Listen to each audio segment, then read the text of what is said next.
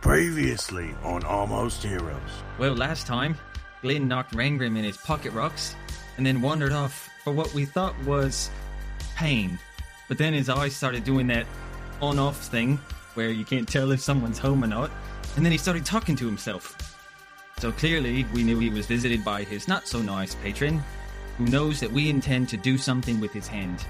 And it's not, uh, and, uh, it wants to fight it. But first, we need to find the Dusk Forge before we can go lopping this thing off. We decided to head to ask around in Rockdale before heading off blindly. Reynolds seemed like a great place to start to me, who was finally starting good remodel for the inn. He offered me a tidbit of information, sending me over to the Molten Hilt. Not wanting to show up empty handed, Reynolds peculiarly offered me a keg. After meeting Grom the half giant, I understood why. Telling him my purpose for seeking out the forge, he shared with me what he knew and its general direction. Arriving back to camp, Glyn was fighting with his magic sword, and Rangrim was just waking up from his nap. Alder came into camp to wish us a farewell, and being the softy I am, I offered him some of my winnings. Rangrim gave him some oversized weapon. Hope that doesn't fare in the same when Glyn gave him a weapon. Uh, Glyn gave him back the bag of fake coins that he stole, but he didn't tell him they were fake. And then, as a last bit of excitement, we had our forms made into a statue alongside Baldur. Reckon we would likely see him in Goldbrick again for the continuation of the tournament, or possibly be back next year to defend our title. Bearing an awkward hug from Baldur, Rangrim beckons it was time to go. Glyn felt the need to repay the soothsayer, and then, fi- and then it finally happened. We left Rockdale. Getting back on the road, Rangrim gets us going down a less traveled path, but the donkeys seem to have a fresh hitch in their giddy up. Spending the day on the road, Glyn is back reading that weird book he found, and Rangrim is enjoying traveling with his girls. Coming to a stone tunnel, we encountered a pair of trolls. Glyn dispatched them with a sly minor illusion, causing them to fight each other as we slipped by. Coming through the other side, we see two Moradin statues, and we reckon we're on the right path. Continuing on ahead up the mountain, dusk begins, and we see a green flash and an ambient purple glow, ins- inspiring hope. But Rangrim's hand fights back more. Coming to the peak of the mountain, we arrive at a massive anvil surrounded by radiant purple lights and runes, with a massive warforge with symbols of Moradin. As he said, it's about time. Thank you very much, Bobby. Uh, with that, that brings us to episode 49 Dusk and Dawn.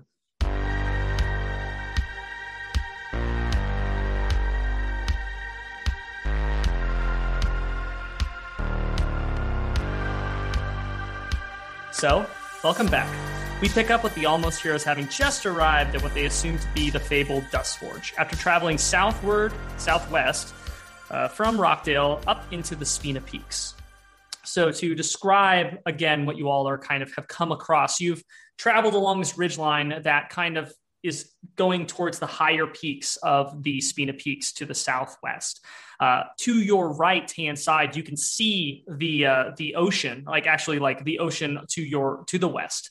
Um, I I believe it's the Chelgami Deep, which is that direction. Uh, and in front of you, as you're kind of like getting closer to this glowing purple light, you eventually come across this peculiar scene, this anvil, this massive anvil that is just covered in uh, dwarven symbology and runes. And then the um, the ground itself, like this anvil glowing this like bright purple luminescent color, the ground itself is covered in this like massive circular symbol that is just covered in runes as well. And there's just like the purple light is illuminating all of these symbols on the ground in this kind of like circular sigil. Uh, and then kind of behind that, you can see that there's like kind of a door, this like large, uh, like rounded doorway that seems to go into the peak itself, like where it's been carved out of. Um, you know, this kind of like stone doorway. And then standing right where, right next to that anvil, who has been hammering on it with this massive, like oversized forge hammer uh, in one hand, and then kind of like these tongs in the other. You see this monstrous war forge that's probably a good like nine to 10 feet and it's just like as broad as it is tall, massive, and this like gold, like this gold color, like pretty much gold bronze, the entire thing. Uh, and it's just like covered in runes and has these like massive head pauldrons on its shoulder. And as you all are approaching it, it turns to you and says, It's about time. Welcome to Moradin Shield. And that is where we're going to pick up there. So, what the hell do you all do? Um, uh, and Rangrim just like looking back at Glenn. Are you, t- you talking to us? You're waiting for us. It's about time. Well, uh, not you all in particular, but you all are here on a pilgrimage, of course, right? Yes. And he pats Cosmo on the back. Isn't that right, Cosmo? A pilgrimage. Yes. If by pilgrimage you mean looking for the Dusk Forge. Of course. Why? What else would you be here? Two dwarves traveling, coming to the Dusk Forge. Of course, you're on a pilgrimage. Yes, yes. Uh I am Cosmo. Who are you? I think that you see the this large figure kind of like set down the hammer and like the thing, whatever they're like they've been hammering that's like bright orange on this on this uh this purple anvil. He kind of sets his hammer down kind of across it and the tongs leaning against the anvil and like starts walking over to you. Like the ground itself is kind of shaking with the weight of this figure. And as he's getting closer, you're realizing just how big this figure is, kind of looking up at them, uh, you know, being like a good eight feet in width and like 10, about 10 feet tall. Uh, and they kind of walk over to you and they just kind of like look down and goes, Well, I haven't been asked my name in a while, but I am the keeper of Morden Shield, also known colloquially, colloquially as the Dusk Forge. Didn't quite make it through that one. Can I uh can Glenn do a arcana check, I guess, to see if this seems like divine magic or if this might be something more akin to what we saw in Ebon Depths. More akin or more adin? Yeah, for sure. More, we more, can do that. more akin to Moradin. yeah, for sure. Oh wow, nat 20, but a total of 23. Holy shit. Oh yeah. Wow. Okay. Yes. Um. Oof. This is good. I think that. Ooh, this is really good for Glenn. Great job on doing this, uh, Glenn. You've been studying that book that you got from uh, that you uh, got from. Oh my God, what was his name? It was the brother. Doc. I can't. remember.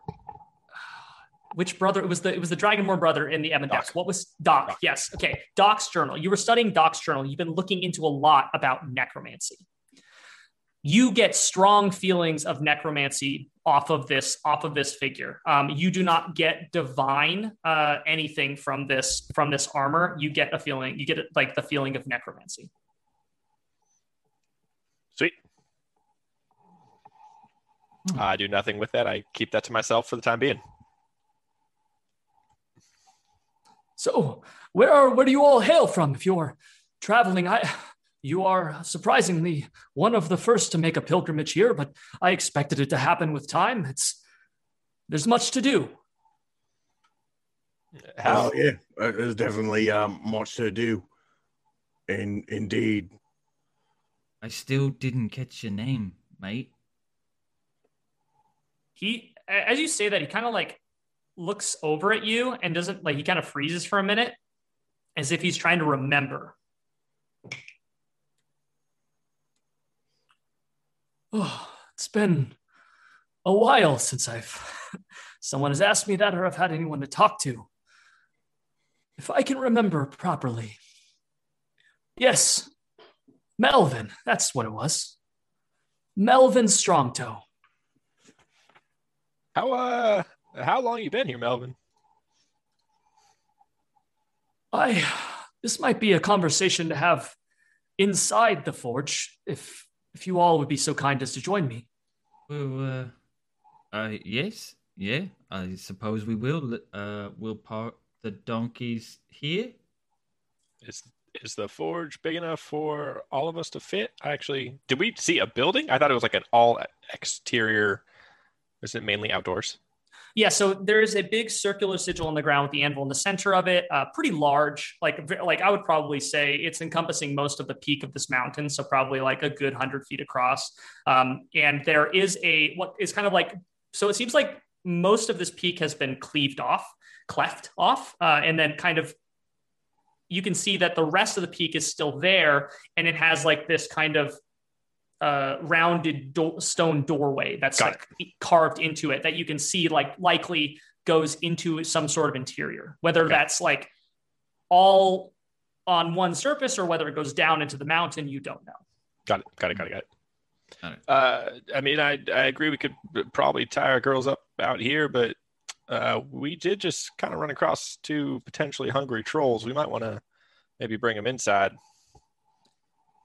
There is limited room inside the inside the forge but the dusk the i this sigil here will be active for another few hours and its protection will keep anything outside of it safe you have my guarantee if you, as long as they are within this sigil of protection nothing will harm them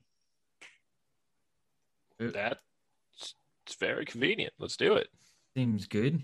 Right on. And uh, I guess we park and get out of the get off the cart.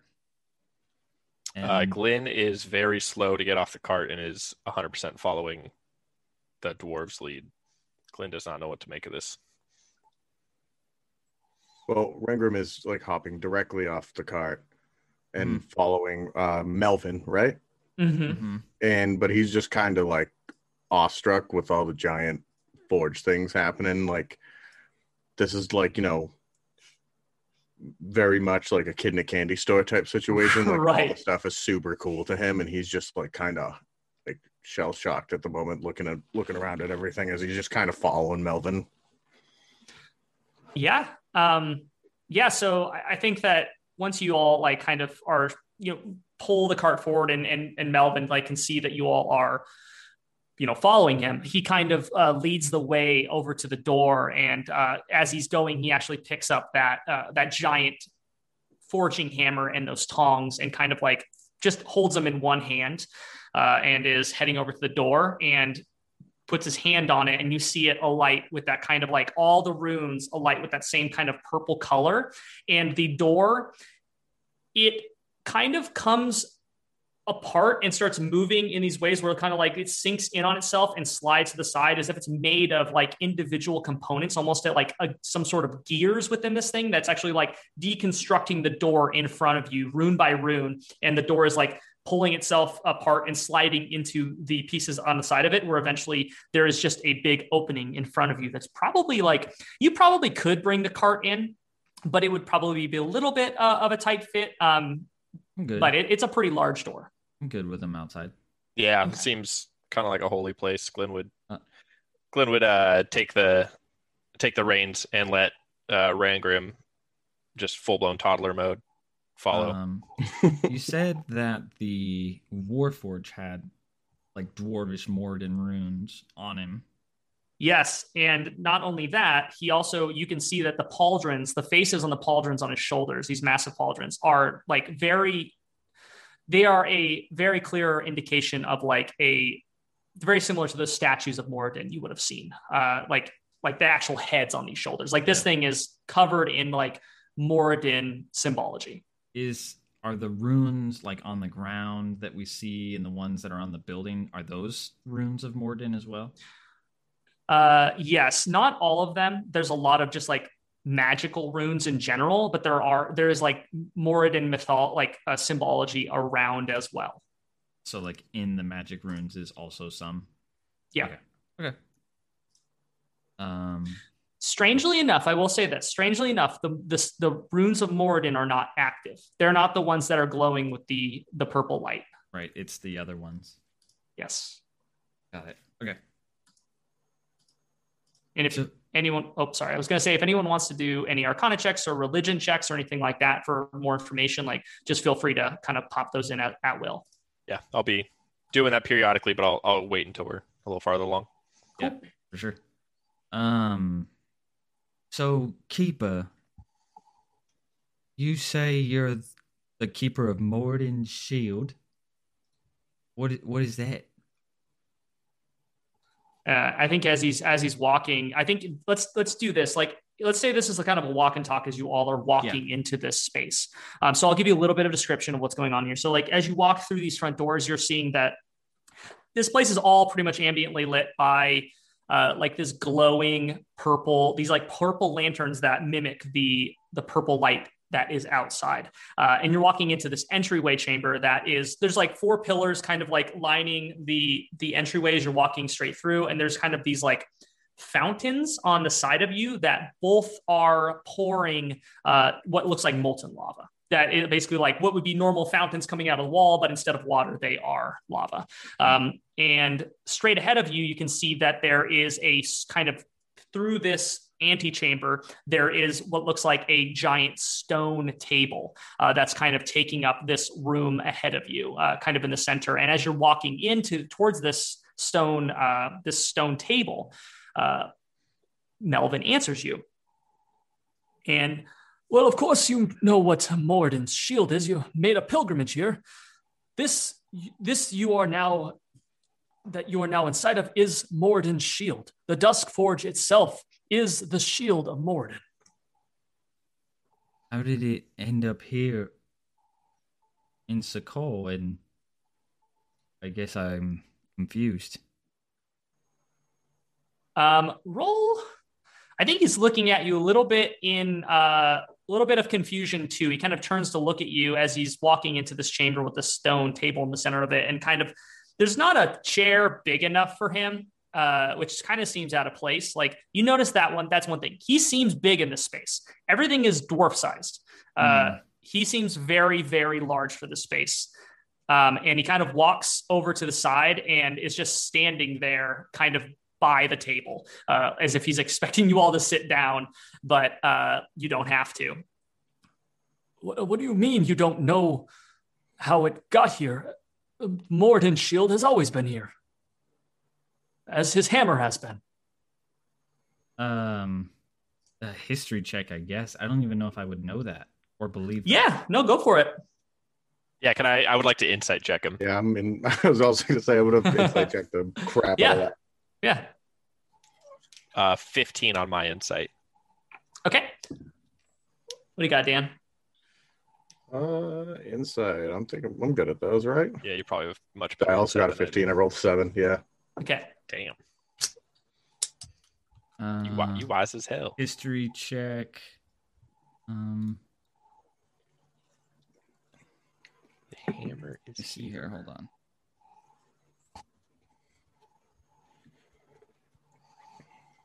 Sorry, I was looking at something else. Uh, history check is an 18. Okay, awesome.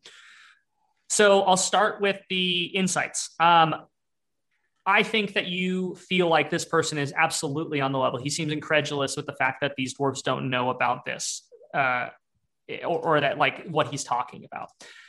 Uh, Cosmo, I think that you remember growing up in Golden Grim. You remember hearing stories of dwarves traveling, like making pilgrimages across the ocean to these fabled forges. And what you remember about it is that this was kind of a final journey for like master craftsman dwarves to make this pilgrimage to forge their like ultimate like weapons. Like these, you've heard stories of these like legendary craftsman dwarves that like traveled and made this this very special pilgrimage to craft these like these weapons that were like literally the encom- like the encompassing of their entire uh like their entire journey as someone who created items like their penult- penult- penultimate items Hmm. Well, sorry, was that the end of it? And then I can respond. no i was just going to leave a really long pause there and start talking again Oh, okay, okay. I just want to make sure. um, well, I guess I mean I knew that they were here, but after everything kind of went away, I guess I would have just disappeared. You're not wrong. The Dusk Forge sat vacant. Mordin's shield sat unprotected and sealed for many years after the fall of Morden. I I found myself across the sea with kind of a loss of purpose and once realizing that these were sitting vacant and needed a keeper, I took it upon myself to reclaim the Dusk Forge and rebolster and restart Moradin's shield. So you've uh, you've been here since since the Sundering, at least. Yes, shortly after the Sundering, I I headed to reclaim the Dusk Forge. How did you find it? The same way any dwarf finds this place. It's second nature. It's something that's imbued within us, but I had a general inkling of where it was. I also know where Morden, Morden's hammer is as well. Is that another forge as well? Of course. Not heard of the Dawn Forge. Well, I I've heard of the Dawn Forge, but I guess I didn't realize they were the one and the same when we came after the Sundering. I uh I didn't even think about it. I guess I was so locked up in my father was just disowning everything of Morden, feeling abandoned that uh, I forgot forgot about it. I wouldn't beat yourself up about it. I mean, you're here now, and as I said, there's much to be done. The Though I have been able to reclaim the Dusk Forge and relight the anvil, we will not be able to. I have not been able to access any kind of like points to uh, like kind of further down the hallway. I haven't, without the Dawn Forge being active and the anvil being lit there as well, we don't have access to the armories or any of the master vaults that actually contain any of the weaponry created by the master dwarves of our of our past. So there is still work to be done. So the Dawn Forge is not active. The Dawn Forge is, as far as I know, still sealed. It needs a keeper. I am not I am not able to leave the Dusk Forge as I am bound to it. But there are rumors of corruption and darkness at the other forge. And I was hoping that someone would travel here that would be able to potentially reclaim it and relight the anvil. Well, that um definitely sounds more up my alley than the usual uh, stuff that I've been doing with, with, with these guys. Um, it's like a proper dwarf quest. Isn't that right, Cosmo? Glenn, you, you love it, don't you? Uh, this seems so far up your guys' alley, it's not even comfortable for me anymore. well, I mean, you've already got my attention. I, I, I did come here on a pilgrimage of sorts. Um, but I mean, you look uncomfortable for a minute, and Rangrim's going to cast Fabricate, and I'm going to make him a chair out of the stone that fits his giant body. Fuck yes, awesome. Um, yeah, let's say that. Yeah, let's say that behind him there was some sort of like I don't know, freestanding chimney or something like that, like a little fireplace that would go to the outside, and maybe you're able to like mold it, mold it out of that. What does this chair look like? So I imagine it would be similar in like this type of ornateness of his like own body, and it almost fit him like as you know big metal guy. He almost fits into it like two machined pieces that will like snugly fit into it. Cool. Perfect, yeah. perfect, like butt divot, Yeah, just perfect cheek. That's amazing. it's almost Perfect. hard for him to get out of because it's like machined so perfectly it creates suction. It's and what's great too is like because his like his angles of this warforge are so like kind of like there's there's points and stuff coming off of him. It's not a flat seat by any way. Like it's kind of like a little bit jagged. Would be super uncomfortable for any like mortal being Clearly to sit in it. Clearly fit for only one. yeah, Um, any other flesh would hate it. Yep. Yeah, you just you you'd get a rock in your butt no matter how. you Not sat. compatible with flesh at No. all. Absolutely not. Okay. Where, me check. uh, where, where is this Dawn Forge? We uh, obviously uh, knew exactly where to go for this pilgrimage that we're on. Where where do we find the Dawn Forge? I, I lost that in my other pilgrimage notes. Dwarves in the past would come from far and wide and travel from either to the Dawn Forge first or to the Dusk Forge uh, first, and would then head directly to the next. If you're coming from the west, you would hit the Dawn Forge. If you're coming from the east, and if you're sorry, if you're traveling from the west, you would hit the Dusk Forge, and if you're traveling from the east, you would hit the Dawn Forge. It's nestled safely atop uh, what I believe is called the Ebon Ridge A son To of a the- bitch. to the east. Sorry, Glenn says, son of a bitch. High atop that volcanic mountain, the Dawn Forge sits sealed and safely waiting its reclaiming. Well, uh, we have been there, right? No, we haven't. was, that was the place with um. Mm-mm.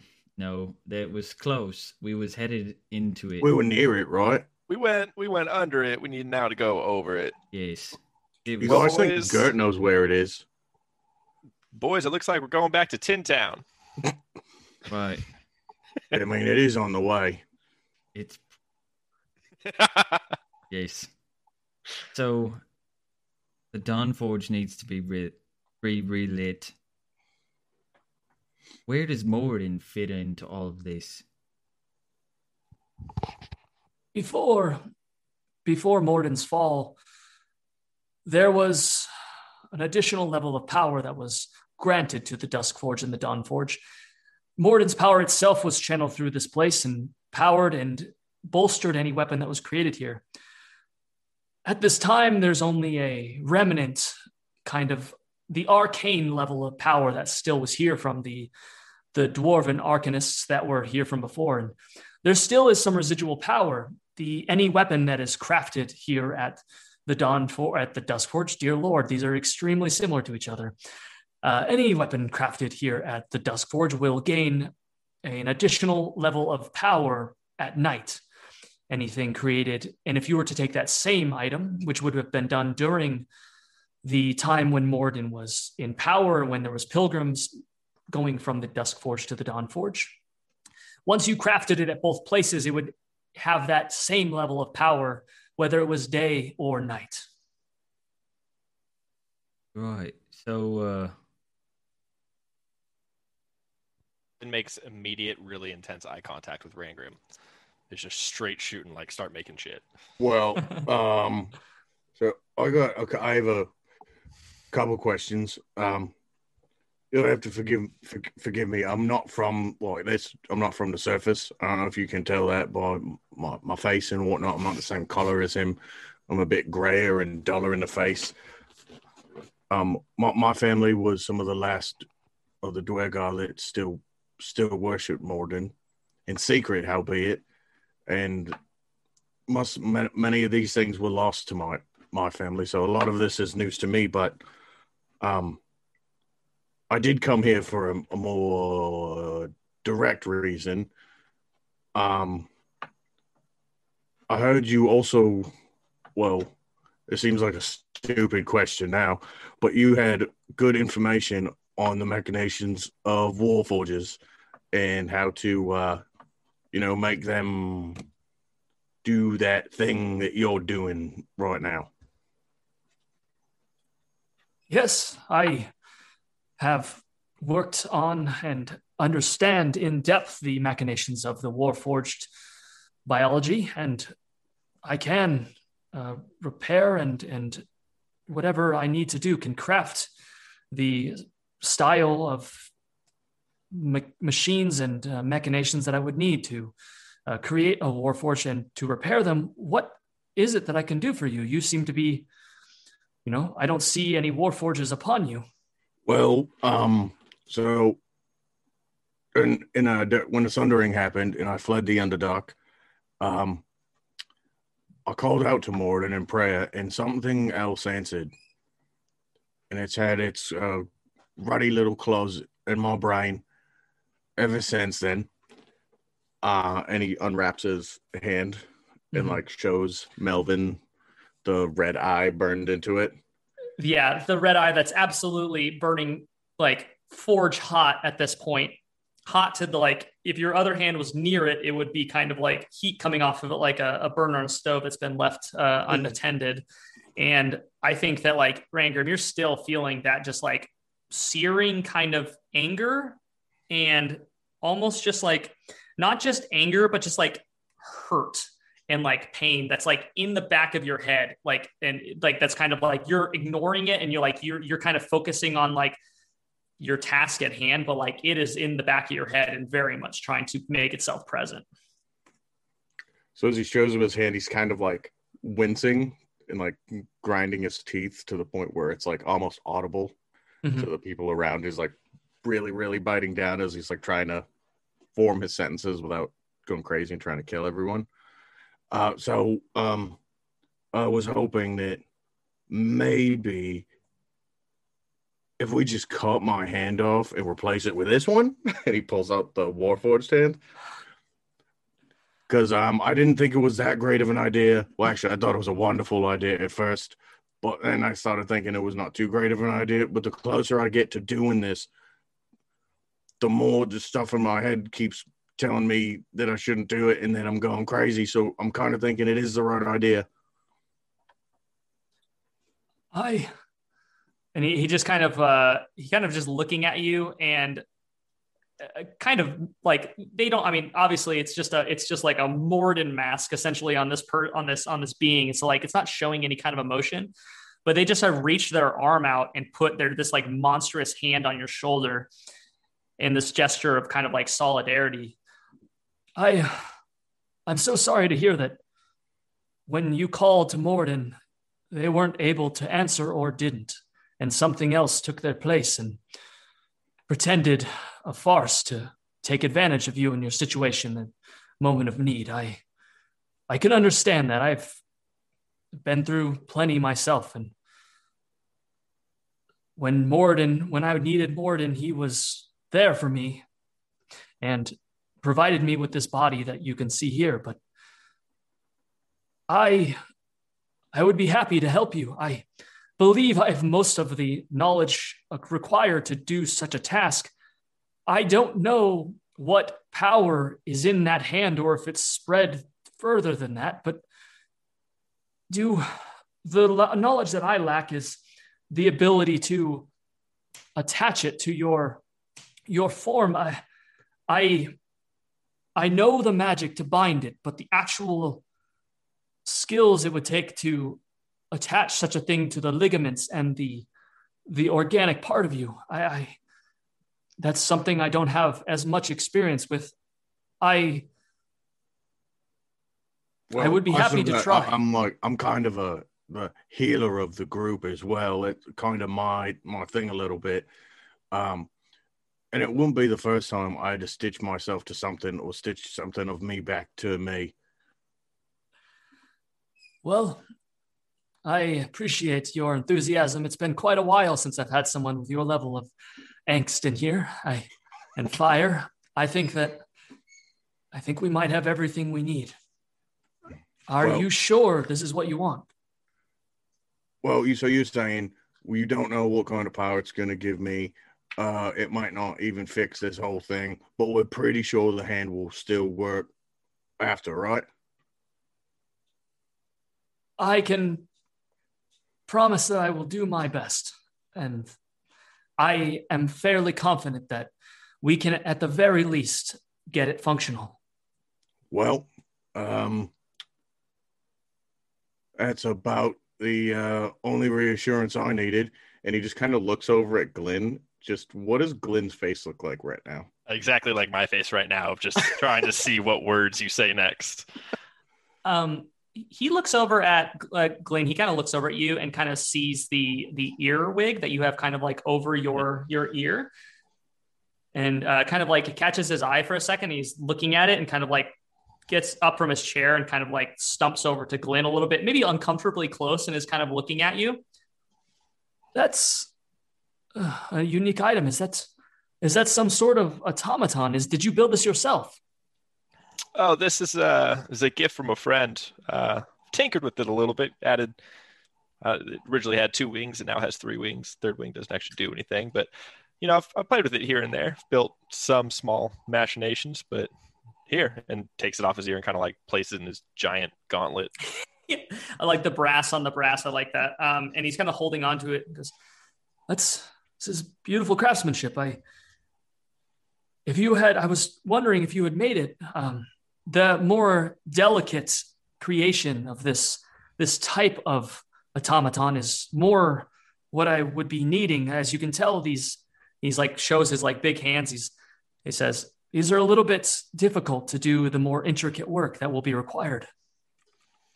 Well, uh, maybe we'd be able to get get this connected and go to the original maker of these, but I have the uh, the comfort at least to maybe at least take a crack at it. If you think you can make it functional, I can at least try some of the fine tuning. We could see what happens. I mean, worst case scenario, he gets to keep his hand and it keeps attacking us. Best case scenario, he has kind of a cool metal stub for a little bit.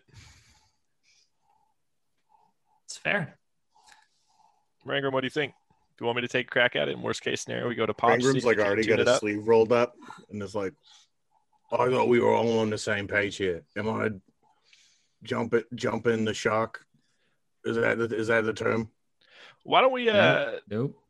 why don't we quickly before we start removing any body parts? Why don't you give me a little bit of time to at least look over Madge's handiwork? I don't think I've really taken a lot of time to dive into the the arm you're working looking to attach. Why don't you give me some time to see if I can't make myself a little bit comfortable with maybe some of the connection points and Well, that's that's a fair point. Um, and I'll, you guys should probably look at this. And he pulls out the arm and would hand it to Glenn and Melvin. Melvin, do you feel like taking a first crack at this? Happy to look after you. I feel like you uh, need to get just as comfortable. Course, of course. Um, and he uh, he's going to do an investigation on it. He is kind of inspecting it, rolling it over in his hand, looking at the craftsmanship. Looks extremely pleased with the craftsmanship, uh, and this uh, this isn't dwarven made. I can tell that there's some differences there, but clearly, whoever crafted this has learned from the dwarves, most specifically from Golden Grim, it seems. It's kind of their own flavor on it. I don't recognize this metal it's made out of, but it's seems seems like this should be able to bind with the magic that will be required to connect it to your living essence at the very least. Kind of Well, hands uh, it back towards Good Glenn. things, right? So, are we doing this thing? Glenn's gonna set it down and uh, put it down on the table and kind of take some more time, and he's going to try to just really kind of figure out the the mechanics that would make like the wrist and the fingers move. Mm. Um, I imagine it'd be like small pressure points or something, small like pistons. Yeah. But he would also put the earwig that he has and the brooch, the clockwork uh, fay fly, and just try to like study one piece to study the others, just to get as much comfort around this as possible. Okay. Um, what I need from you is uh, what have we rolled in the past? We can, I think we can do investigation if you'd like to, or we could do anything intelligence based for tinkering. And I want to give you advantage on it because of the fact that you've been reading Doc's journal. I Sweet. think that that is very specifically about this. So I think that you get advantage on this roll. Sweet. Uh, sixteen total, or sixteen was the highest. Okay. Um, yeah, I think that I think that with that you get a very good understanding of how this works, and like you can see, okay, like from as far as connecting this thing to like different potential parts of like the arm, and I, I think that you can you can you are starting to get an understanding of how potentially it could connect. Uh, and and there's going to be some like small intricate work you're going to have to do, but at the same time you're a very dexterous individual and you've worked on small intricate things in the past. And I think from literally, and not to get too like grotesque, but going through uh, Doc's journals, like especially reading on some of the parts where they were the kind of mechanical modifications that were done to Willie, which was kind of like a a a, Goliath, who had been added on a bunch of like metal components to them in the way that they were able to tie them into his kind of like body, not in the same way that this will be. Um, in a more, they, I think Dox was a little bit more necromancy, a little bit more uh, rudimentary in what he did. Uh, but I think that you have a pretty good understanding of how that can be done, uh, even in a very like brutal way. Okay. Um, yeah. So Glenn, after like kind of studying it, looks over to Rangrim. He says, "I, I think I have pretty good idea of how we can do this as long as the the magic's there. That's that's the only piece that I don't quite understand, but I think our friend Melvin's got this. Cosmo, any last feedback of intelligent apprehension? Uh, no. I guess the only question is, is uh, was you gonna cut it or me? Let's say we roll for it. okay. That's literally the best. I, am good for that. Whew, man, just straight d20. Uh, yeah, I feel like that's the best way to to do this. All right, three, two, one, roll. Ooh, it's pretty good. Sixteen. Ooh, yeah, way better than me. I got a five. Sweet, sweet. Rock, paper, scissors, or whatever it might be in RP world. Um, yeah, and so Glenn, Glenn looks over to Rangrim's like, there's uh no really going back once we do this. I mean, you uh, got some magic to reattach the arm, but I feel like this is kind of a crossroads. You sure you want to do this? Uh, yeah, it's probably the best idea. But um, hey, um, Melvin, uh, you probably don't want us to do this like in here, right? I was just gonna say this is probably not the best place for it. We should go to the actual into the Underforge, and there is a workshop there that is designed specifically to work on Warforge and machinations. Let's go down below. If you could follow All right, me. good. I don't want to like bleed out before we attach it. That would be stupid. Yeah, that'd be real stupid. That would be hilarious. That'd be wicked stoops, uh, y'all. So they, uh, you, uh, Melvin, kind of getting up, realizing the uh, immediacy in which this is this is happening, which kind of takes it by surprise because you can tell this is a figure that probably doesn't do things very quickly very often, kind of takes his time, has lots of time, and has had lots of time to himself for a while now. Uh, gets up and kind of with a little bit more hitch in his giddy up, uh, heads further down the hallway. Um, kind of, you see, like as he's walking down this hallway, you see this monstrous vault door. Uh, and on the front of it, you can see that there is there's two symbols. There's one of a shield and there's one of a hammer and the shield is lit up in the purple light. The hammer is completely like not lit up; it's just dim. Hmm. Uh, and you can see that that is what's on the front of this this massive vault door that doesn't have anything else. It literally just has the two symbols, doesn't have a, a handle, anything like that. Okay. Uh, and kind of he walks to the side of it. Uh, and you can see that there are staircases kind of leading down on either side of this vault. Uh, and he starts heading down the staircase that is a little bit, uh, it's a little bit cramped for him. I think that, uh, but he heads down and it kind of seems to go down and then kind of curve back around. Uh, and as you all come out the other side of this staircase, uh, that kind of heads down, I would say probably a good, I mean, it, it kind of heads down and then comes back around. I would say you probably went down like a good 20 feet. Uh, you get to, you get into this room that is just heat ambient heat kind of hits you immediately. You can see that on the other side of this big chamber that probably mimics the overall size of the space above, it's all pretty much round. And on the far side of the room, you can see a monstrous, like, face of Moradin that's carved out of stone, and its mouth is just pouring lava into a pit below it.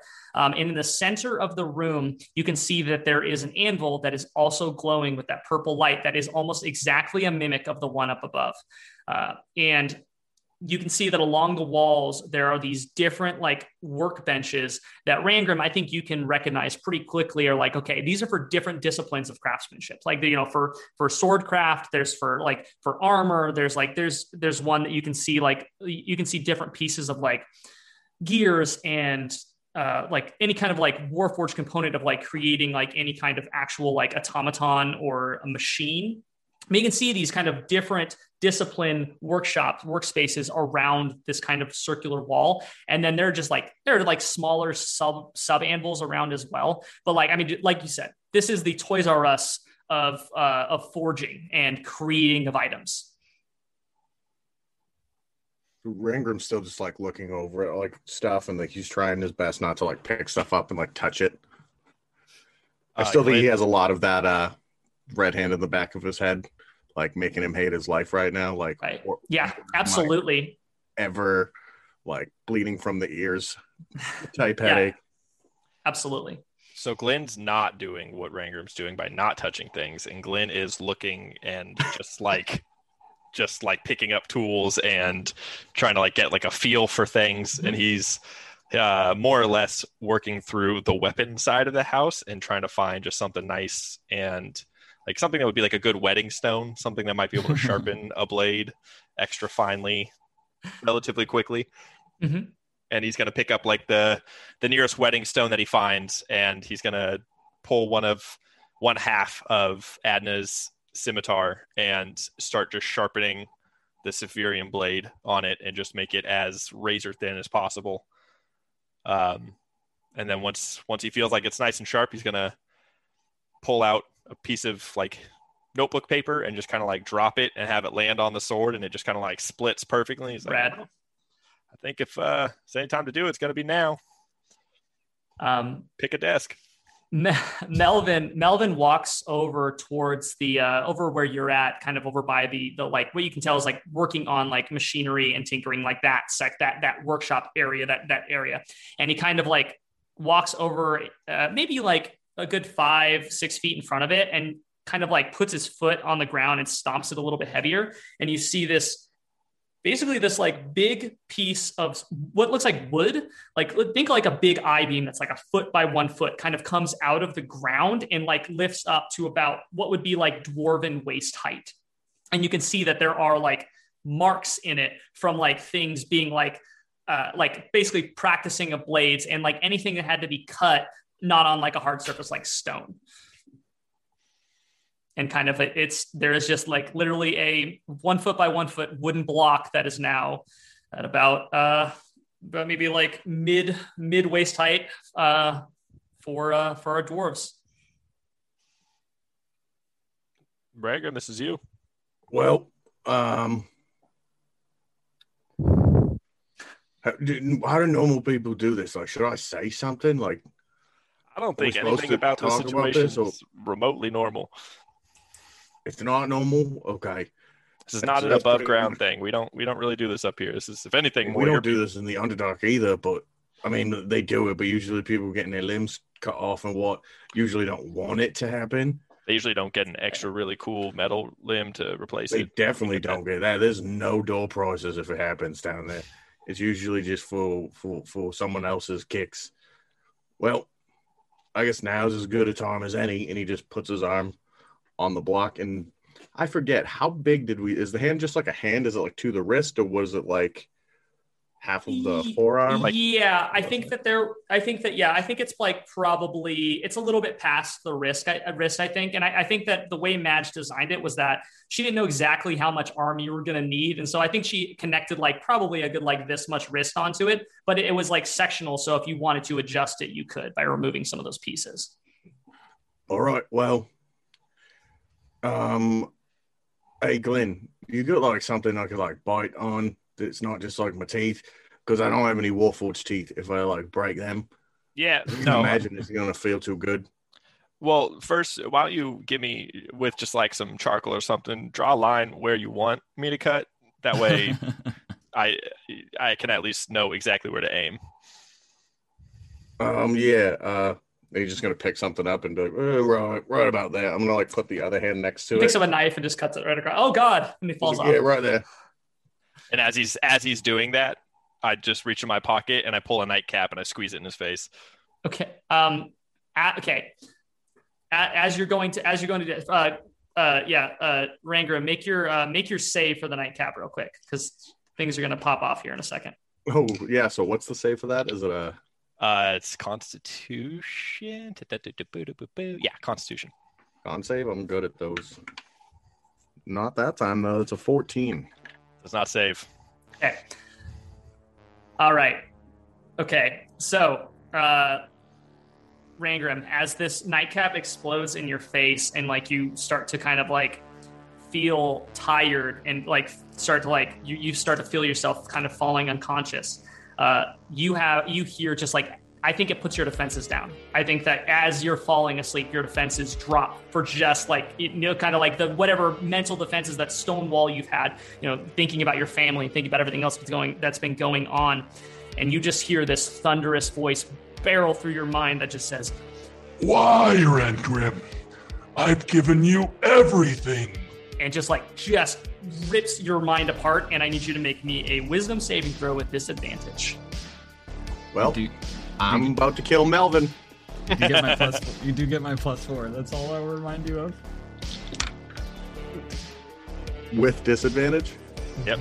That's sick. I rolled a two and a four, so that is going to be a 14.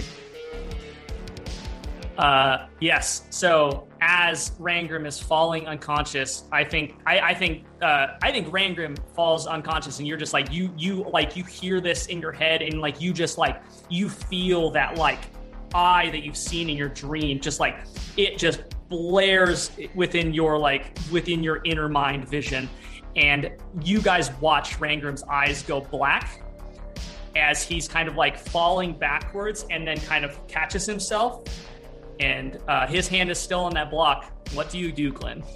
uh, without even hesitating. But given a little style point, with a little bit of a flourish, uh, Glenn just drops the this freshly sharpened scimitar just straight for the line that he aimed. And for the sake of mechanics, I would definitely be using, since we're like kind of in combat esque, I'd be Yep. using the steady aim, so Okay. I couldn't move after this event for Right. one round.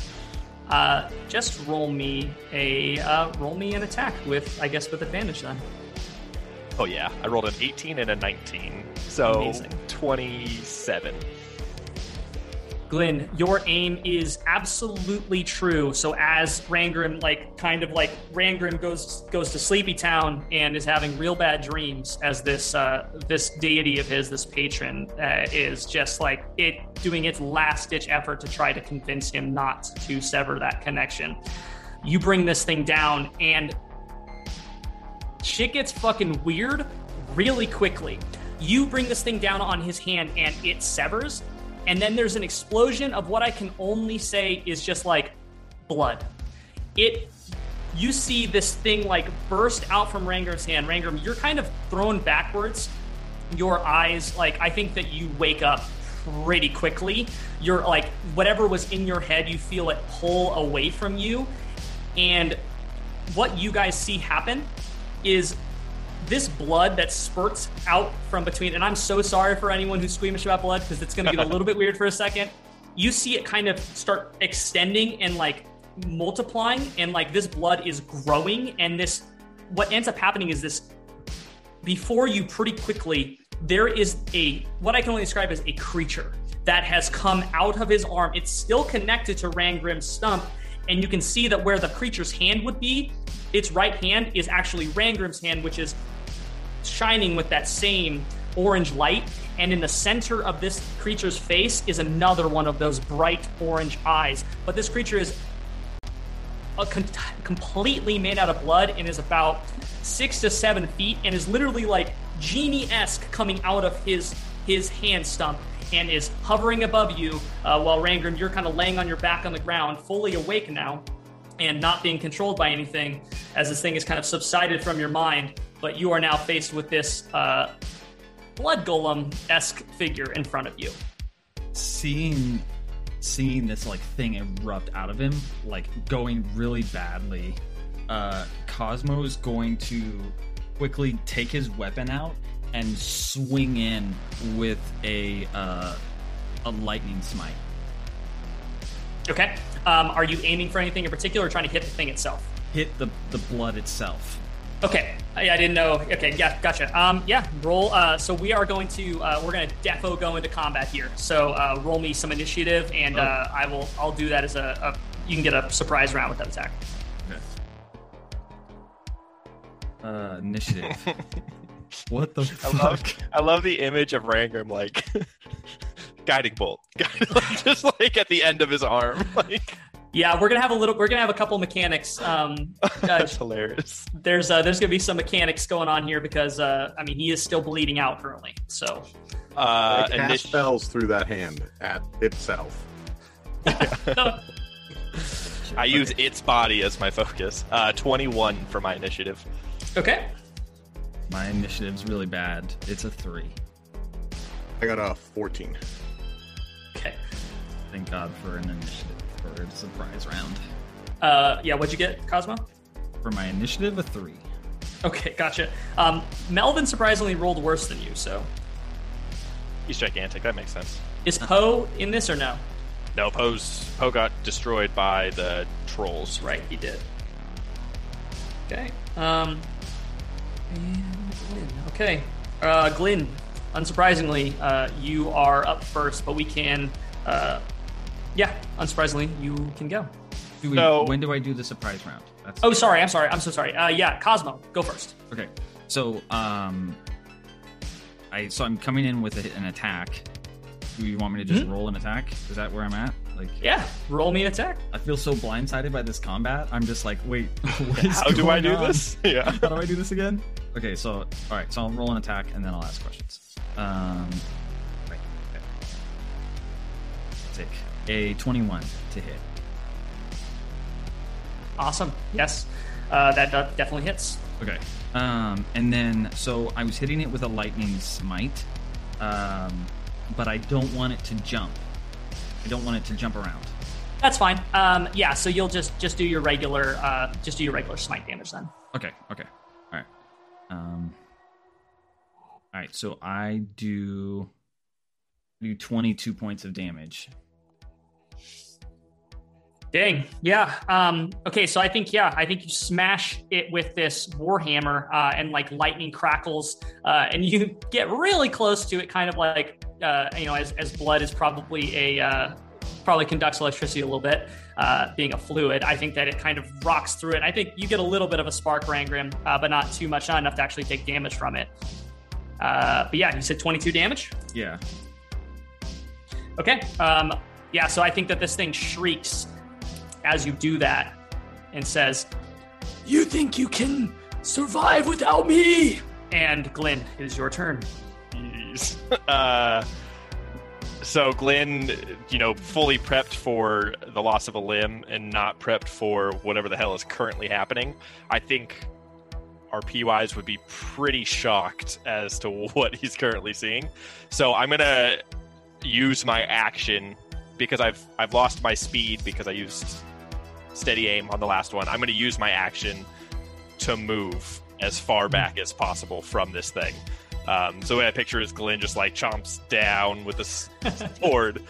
This thing just erupts blood all over the place, gets sparked electricity, and Glenn's just gonna like make as much distance as possible. I'm not gonna take an attack. Like I, I think he just tries to get the hell out of the way, or whatever the Just fuck- fucking out nopes range. out real Yeah, quick. just just backpedals as fast as possible. Um, I know there's a bunch of like furniture and whatnot through this place, Mhm. so Glenn's gonna try to like kind of bolster himself and maybe take his bonus action to hide if that's allowed action economy wise. Uh, yeah. Yeah, I mean we're we're in combat, so okay, so he's just gonna like tuck off to the side and go.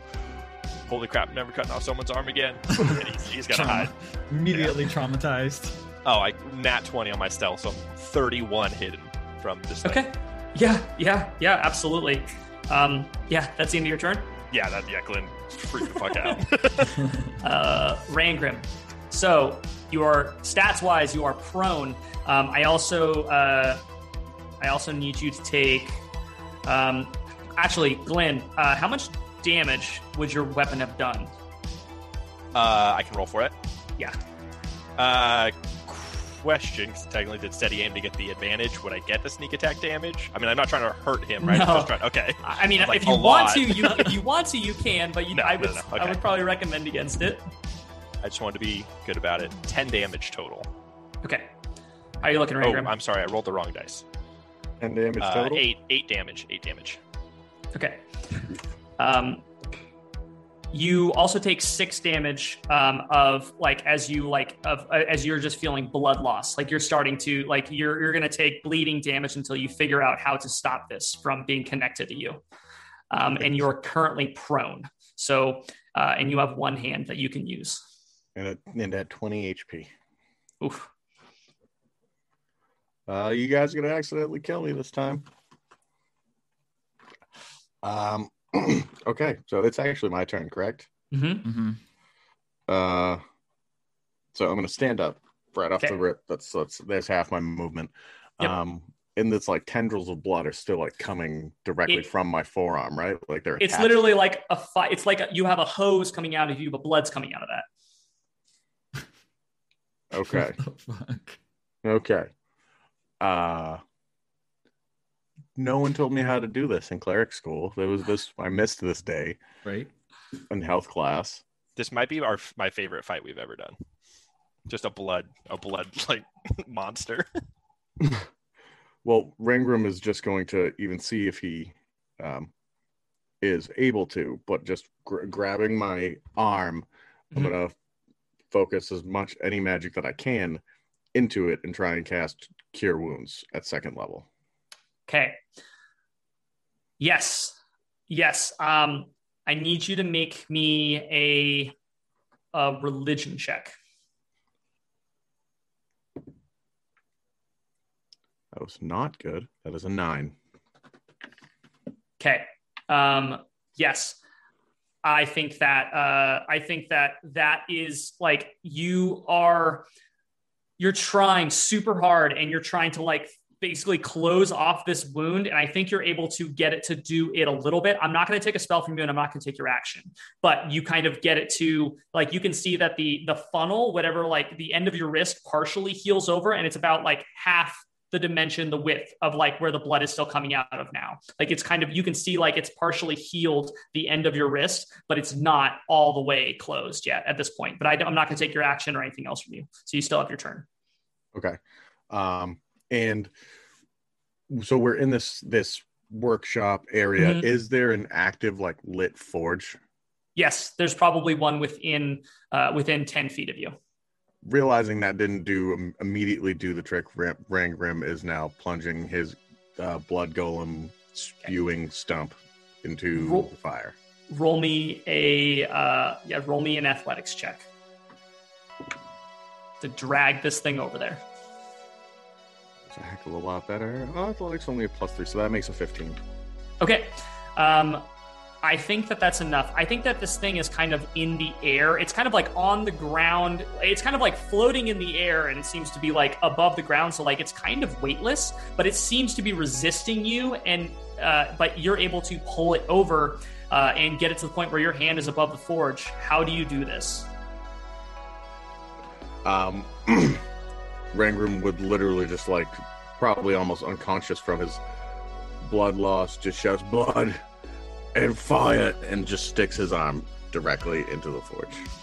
amazing as you i think as you do that this thing just screams and the, the it becomes disconnected from you and as it does it almost like that connection that tendril that was pull, that was pulling from you kind of like pulls back into itself and now has like created this this full blown like just I, I think like it is demon-esque in kind of like style with these like long claws coming off of it that are all obviously made out of blood on the one side and then your hand as its hand on the other. And it's just like this kind of like tendrils of blood coming out of this like kind of genie-esque tail it has on it and this like massive head with this like gaping wide mouth that's just like blood dripping and then like the emblazoned red eye in the center of its face. Uh, and your hand dives into this this forge and just like you feel pain and take only one damage i think because of your uh, which i guess you have resistance to fire so i think you take zero damage from that. But you plunge your your hand into this like uh, I probably like i don't know uh, like how far are you going? Uh, are you trying to be careful not to go super deep? No, he wouldn't be very careful. I think at this moment. It's more just like shock, and he's just Yeah. putting enough force behind it. He's trying to get the deed done and not being too careful. Okay. uh, yeah, you are able to sever this connection, and this, as this thing screeches and kind of pulls itself into all together now at this point, it is kind of floating in the air, uh, maybe ten feet away from you, and uh, your hand, you pull it out, and it is like, I mean, it's it's burned, it's a, it's charcoal, but it is cauterized at this point, and uh, yeah, I think, um, is there anything you want to do? I, I I still think that you can get a spell action if you'd like. Well, with that, if I can, Rangrim is going to kind of spin around. And I'm going to second level guiding bolt at my own hand, floating attached to the blood monster. Hell yes, awesome. Uh, yeah, roll me roll me that attack, my guy. So that's a 17. You don't need our cleric beef in it today. No. Seventeen, that hits. That absolutely hits. 17. Do you point with your nub? No Yeah, 'cause that's like what you've been used to, right? Like you're pointing with your nub, right? Uh, That's what you've Yeah. always used before. I've always been using my right hand, so Just like a like an ashy charcoal. Mega freshly- Man. scorched nub. Oh, that's a lot of sixes. Six, six. like a scorching charred Mega Man blood hand. Oh my god. That's a mental picture for you. 27. He throws his hand out and like a blood splatter hits Cosmo in the face. Tw- uh, dude, yeah, twenty-seven damage. That uh, I think that yeah. What does this look like as you as you blast this hand? So Rangrim, after sh- shouting blood and fire, pulling his arm from the forge, he's just kind of aiming at his own hand, and I imagine it kind of breaks any of the little bit of healing that was done on his forearm and the cauterizing, and as it mhm. fires the guiding bolt from it, there's like a definitely a little bit of blood splatter mm-hmm. that fires out and maybe hits Cosmo adjacently or Lynn wherever he's hiding. Yeah, that's that's rad. I think that you nail. I think you you just hit this hand too, and I think that I honestly think that you see. I, I think you you blast your own severed hand kind of uh, apart. Um, I think that it just like blows it off the end of this creature's arm.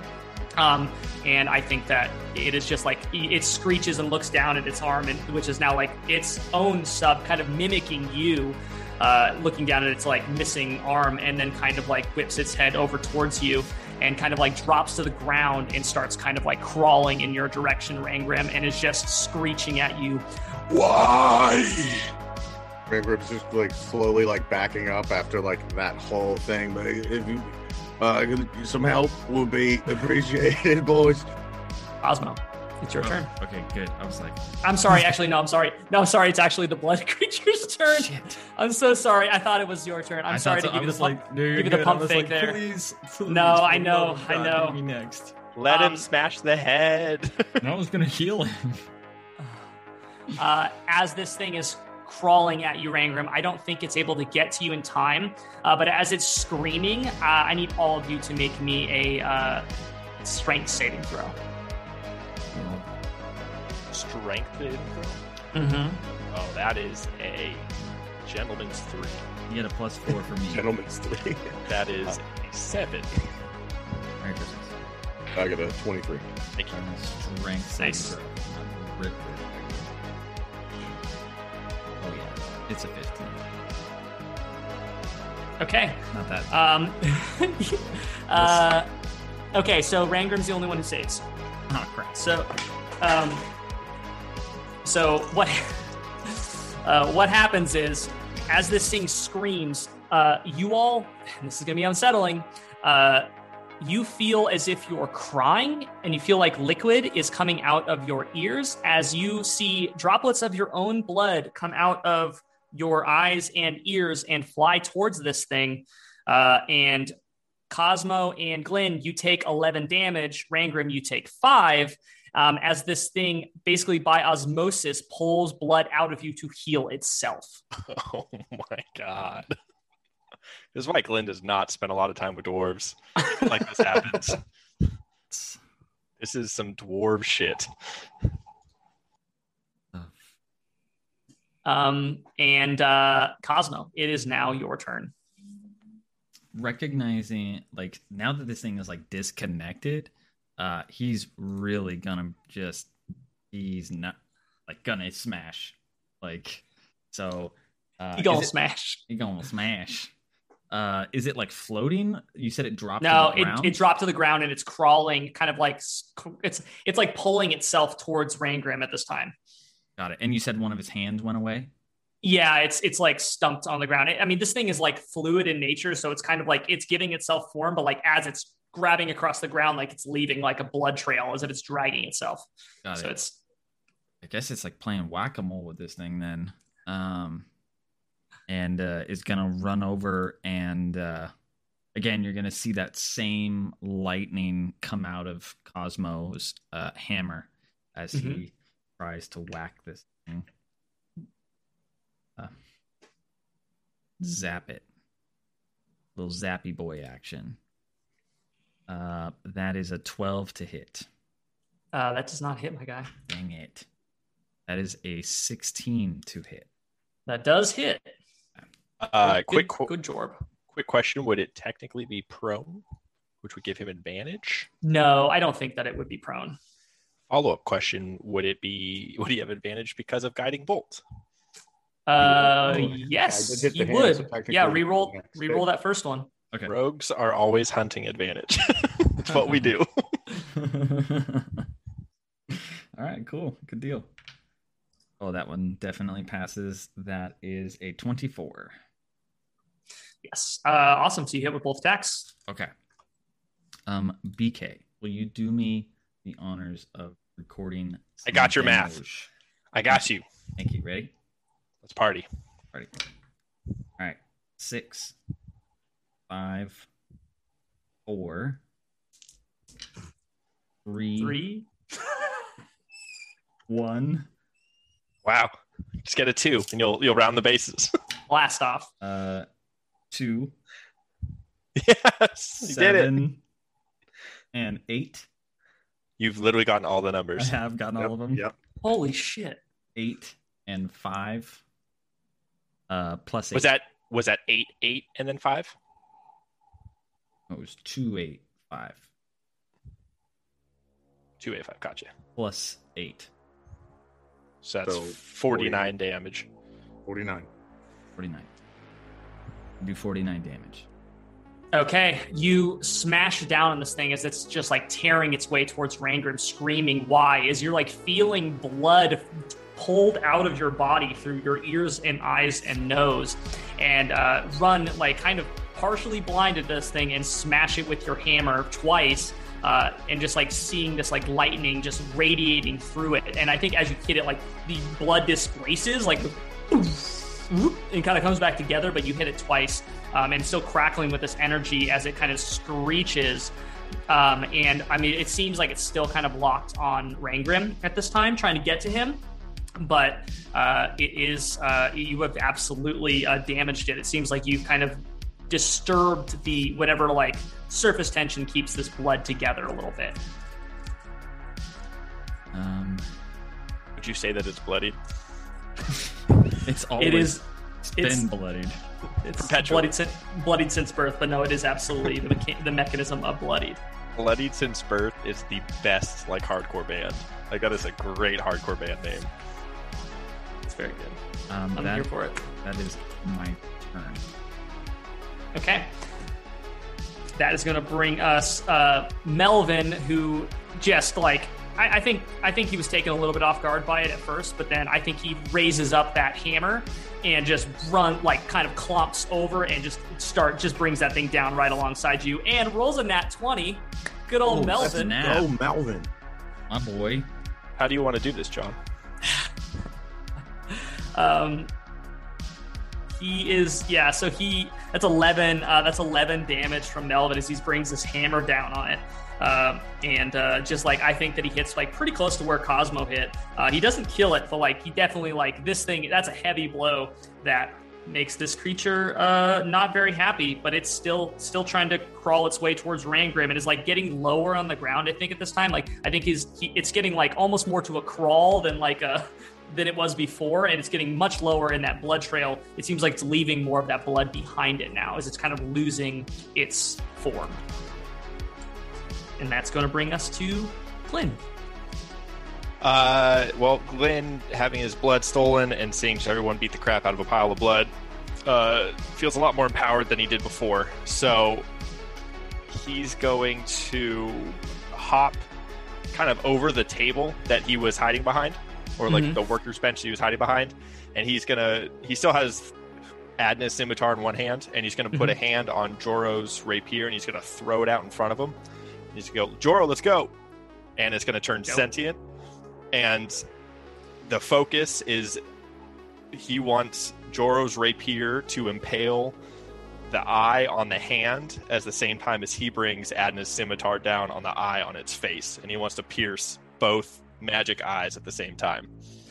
Okay, um, I'll say the hand has been. I, I don't. So I, I think originally uh, made it sound like the hand was destroyed. The hand was blown off of the off of the arm of this creature and is kind of laying against, uh, like in at some other in some other place Oh, in I thought it was space. got it. I thought it was attached to it. It has a huge eye on its actual face. Uh, Okay. Like in the center of its face, it has basically like a massive eye that's mimicking the one that was on the hand.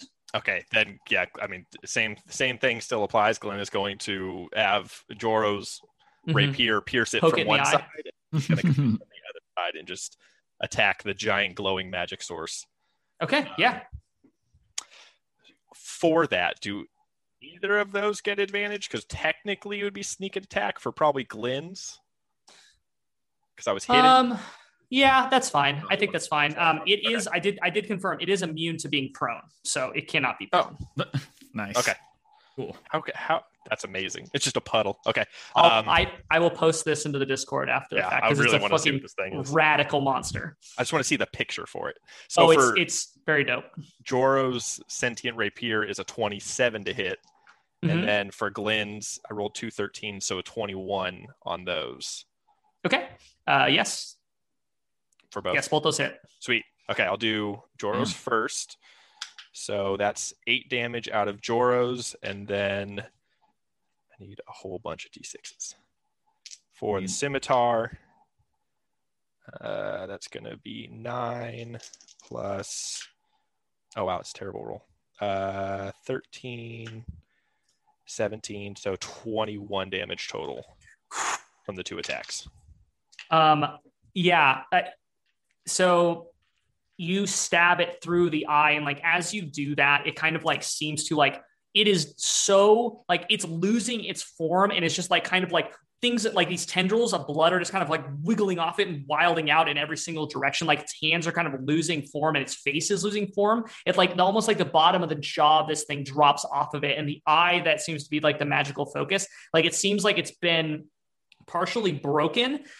And Rangrim, as you're looking at this thing as it's coming towards you, you're getting kind of flashbacks more from like it not having this kind of like the same like hard symbol of an eye that like the you know the the kind of ovular outline with like the circle in the center. It now is like almost burning outwards from where it's been torn apart by this rapier, much more reminiscent of that eye you've seen in your dreams.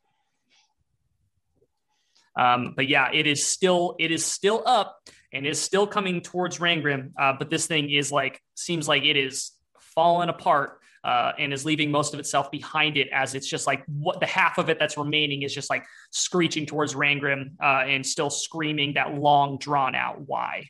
Rangrim, it's your turn. Well, Rangrim seeing all the damage it's taken as it's crawling towards him, just saying why, and it's still like crawling towards him. Uh, Rangrim is going to stand up and say, "Well, if you want me so badly, you want Rangrim, you get Rangrim," and he's going to run and jump to put the point or the bottom of the bar- barricade shield Mhm. directly on top of it as he casts heat metal on it while he's holding it. Fuck yes, amazing, amazing. Uh, yeah, roll roll that. Yeah. How, do- how do you roll that, DM? Please describe. Roll it. Uh, I, I roll yeah, those I, um, things. I think that um, I think that for this, I, I think that roll roll whatever you would do for heat metal, um, and add a uh, roll an add an extra d6 for that shield damage plus whatever your uh, you would get for that added to a weapon attack. Okay, okay. Just because I love this so much, I think that it's So I think uh, an improvised weapon it would just be a D4. I think it would if I just attacked the shield. Yeah. um I Well, yeah I think that weapon yeah be a D4. yeah Well, that's great. So that's that's actually that is a hardy seven just from the shield and heat metal. Oh, that's perfect.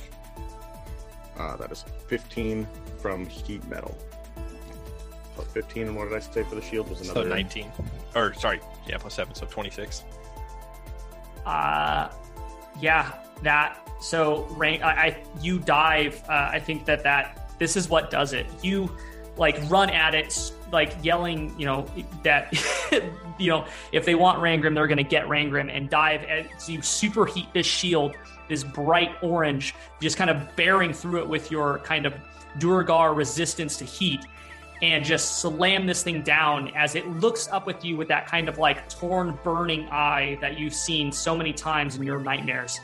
And you bury the point of the shield directly down into the center of that iris, and it just like you watch that eye split in half, and as it just continues to scream that why, I think this whole thing just explodes and covers the entire room and everyone around in blood. Um, and Rangrim, you kind of land uh, with a kind of like heavy landing on the ground, uh, and this thing that you've seen in your nightmares, uh, it seems like you have uh, banished whatever this form of it was. I think there's definitely like a good awkward pause in the room because we're now all just sitting there. Dripping, you can just hear the ambient sounds of like blood dripping from the ceiling and the walls and everyone. Oh, and um, I just wanted to add that I, Here. I It looks like Carrie. I would have taken half the damage from that heat metal, Okay. So that would have put me at a whopping eight hit points right now. I almost killed myself with that one. Lynn's like dripping blood, and he kind of looks around. He's like, "I'm really glad I never put my white robes back on." Starts like wiping it off of him.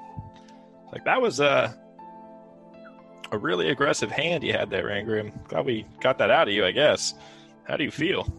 Rangrim's like kind of like lightheaded, but whoa, my head doesn't hurt as much as you would think it does. I I actually kind of feel better, and like really close to dying at the same time. Um, all the stuff that I thought might happen, I definitely can tell you that that was not even on my radar at all. That was not how I expected that to happen at all. And uh, You he comes over to like lift Rangrim up as he uh, casts uh, Cure Wounds on him. So Sweet. how does that embody um like how do you like what does that do i guess to your hand rangrim like how like your your stump currently at this time like how does that uh, kind of manifest that cure wounds Well, I imagine that. Well, some of the it almost like the charring on the end of my stump kind of just falls to the ground as it looks like some scar tissue starts to build up on it as some of the dried blood just kind of dissipates. mm-hmm.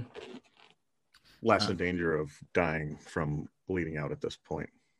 you also get uh, a solid 20 HP. Beautiful. um i think as you're being healed rangrim i think you're starting to kind of like feel like you feel better like and you're starting to feel like just in general like your whole body obviously you get 20 hp back you're feeling better. But then you're also like you're realizing that like you haven't realized how bad you felt for like a while. Like there's been a weight on you more even more since you've been like traveling getting closer to this place like with your plan of like what i'm going to do when you get here. But like it's just like you just feel like this relief and that pain that like anger that's been in the back of your head. I think you may not have i don't know if you would have realized like or you're now realizing what a weight it had been putting on you for so long.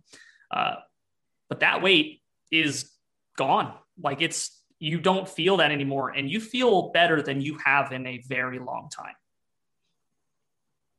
Well, I mean, aside from and like Rangrim like goes to like lift something up, like he goes to like pick up a shield and he goes, "Oh, um," picks it up with his left hand. So aside from um the obvious thing, I, I actually don't feel that bad. Like, you guys ever realize you've been sick for a long time, but only because you weren't sick for like re- really quickly? it's kind of hard to put into words, but um, Uh, I, I think we should just uh, you know crack on with um fixing you know this, and he just holds up his stump and he's like, "You all right there, um, Ma- Melvin?" And just looks over at this blood splattered Yeah. George, Oh, just kind of been standing there, took a swing at this thing, and is just like probably still in a daze. I I've seen some things in my day, but that is quite new for me. Yes, I as I said, I didn't know what kind of enchantments or evils were within that symbol, but I believe that whatever we were dealing with is seemingly now gone. And I believe that we would be safe to continue and to try to remedy the situation you now find yourself in. Oh, that that would be great. And I, I apologize for all the blood everywhere. We we didn't think that was going to happen, and we kind of do this a lot. Yeah, it's unfortunately true. You fight blood demons often? Unforeseen consequences of our actions, and you'd think we'd learn, but we don't. It's it's quite all right. There's aside from myself here, there are some nope, there they are. and he's kind of looking down and you see these small uh, like they seem to come out of little flaps in the sidewall but they're these small like little spider-esque automatons that are kind of coming out of the sidewall and you can see them starting to like uh, not like so much as like sweeping, but they seem to be kind of like burning away uh, whatever like detritus is all along the ground. Like they're like they have little tiny flamethrowers on them that are like burning, uh, burning this like blood that's like all over the ground, and kind of like then you can see ones coming behind that are kind of like scraping it up uh, and and cleaning uh, up the kind of dried material. How how many of those do you have? I think that you probably see like they're probably no more than like six inches, and these little like spider like creatures. You can probably see a good like twenty of them that are kind of moving about the space. It's going to take them a bit, I think. Do those uh looking at Melvin? Do those like come with the place, or did you make those yourself? These have been here as long as I have been here. I don't know originally when they were created, but they are of ancient dwarven make. I I don't know their original creator, but I would assume that it was someone, one of the craftsmen who practiced here or kept the place in the past. Uh, Glenn would take this time to scan the different uh like crafting stations and see Mhm. if there's any literature, any books, any schematics, any Oh, blueprints. Absolutely. Uh, there are, I think that in each of these sections, you can see that there are uh, like, you know what, actually? I think that in one of the areas, I think that there is a massive, like a few bookcases worth of just these like leather bound tomes. I think that like a good, uh, I would probably say that like good four to five bookcases worth of these like leather bound tomes. And as you're kind of looking at them, you're seeing that they're all of similar make. Uh, and they are all kind of like have a, a similar design where they have like they look like they have a name written down the spine of each of these books or some sort of words uh, probably written in dwarf Let's say are they all in dwarvish? yeah Son of a Uh, bitch. uh, Cosmo just kind of like would maybe thinking to himself, or maybe he would wonder, you know, say it out loud, say it out loud of, was it finally over? And would uh cast divine sense on the room. okay um yes i think that uh so what does that do Um, read me did- your spell Sure thing. You can detect good and evil. Until the end of my next turn, I can sense anything affected by the hallow spell Mhm. or know the location of any celestial fiend or undead. Um, yeah. okay you get two things Rangrim is a Uh, fiend. probably. you get you get two things. Um, you immediately get the sense that uh, a sense of an undead from Melvin, uh, and you also still very strongly sense uh, some sort of aberration magic coming from Rangrim. An aberration? Mm-hmm. Elaborate. I don't know. I don't. Aberration uh, from just because we have we've looked into aberration uh, in the past um, and aberrations are things that are not of the natural world so that is uh, you know aboleths that is beholders that is mind flayers that is things that didn't originate that show himself to me and nobody else. So That good, is- guys. We can just pack up and go back to Tin Town. That's what you get is is something that is unnatural something that doesn't doesn't come from your plane of existence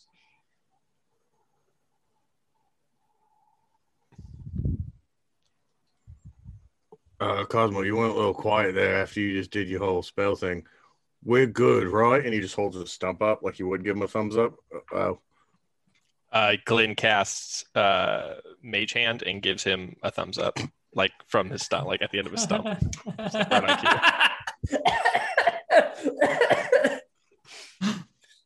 It's a little purple, amazing. little purple thumb. the end of terminator 2 exactly. Rangrim, you you know I I always try to be honest, but in this case, I'm I'll be honest. I'm I'm not sure. There's still something abnormal about your being. I mean, that's not it's not entirely a bad thing, right? We we don't, or you don't fully know where this power is coming from.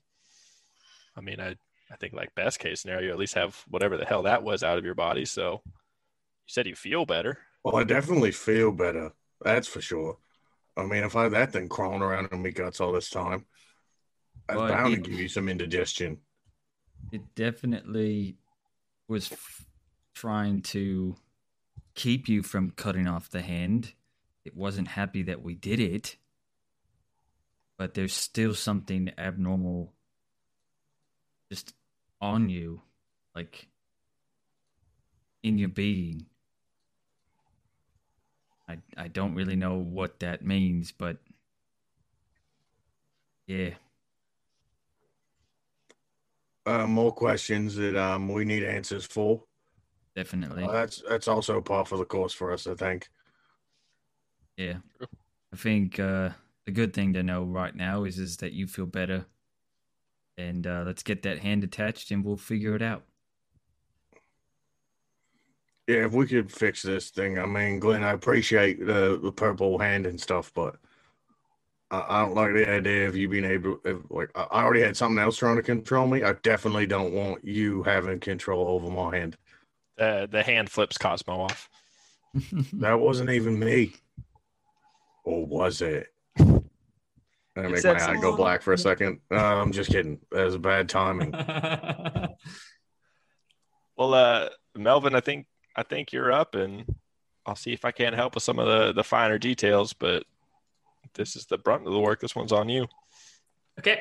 Um, just so we don't get too grotesque here with how this goes, I think we're going to do kind of like a, we're going to do some rolls and then we're just going to kind of do a, you know, a, a, you know, a jump, a jump cut to uh, the final result, just so we don't have to get too uh, uh, surgeon simulator on this thing. um, yes. So I'm going to roll for Melvin. Uh, Glenn, I need you to roll me a the tinkering check with advantage. Neat. Oof, I think if there's any other well. way I can give myself bonuses. Uh, uh Rangrim, if there's any time for you to call on your god and give me a little bit of uh, extra juice, now would be the time to do it. I have faith in you, bud, and I'm gonna tap him on the knee and cast guidance. There we go. Okay. Uh, roll me a religion check, Rangrim. Oh no, Oh, oh. Rang- Rangrim can't cast Cock. things anymore. It's cocked. That's even better. How's a six? I think that I think that it still goes off, um, but I think that you feel the spells feel a little different. They they don't feel like as at the ready as they were before. Um, but like your spell still goes off and it has the same potency. It just feels like you're like it feels like it's coming from a further away place than it was. Uh, I did great. Uh, 24 for tinkering. Okay. Uh, awesome. That's amazing. That combined with Melvin's natural 20 that he rolled. Um, I think that I think that this is what how it happens. I think that uh, actually uh, Constitution check from Rangrim. I think with advantage too because you've already cauterized it and it's already kind of you're you're you're into it at this point. Double Con- like- 18s. Con saving throw. Okay, awesome. Uh, yeah, I think that you're able to absolutely kind of like grit through this as they're working on it. I think it's a little bit uncomfortable, but I think that you know getting your hand cut off is much more uncomfortable than that. So Blood hose was nothing. Just the I think you I think you put your hand down on this on this bench and they kind of strap your your wrist into it as they start working on it and they are able to like basically removing the components to the point like the parts of the arm to like make it the right so you don't have like super longer arm on one side than the other. I mean, this maybe as cool as that could be unless that's what you want. Do you want to keep them like keep them about the same? Yeah, I want my arms to be the same length. Um, Never thought I'd have to cla to say that in a game of D and D. That's why I love D and D so much.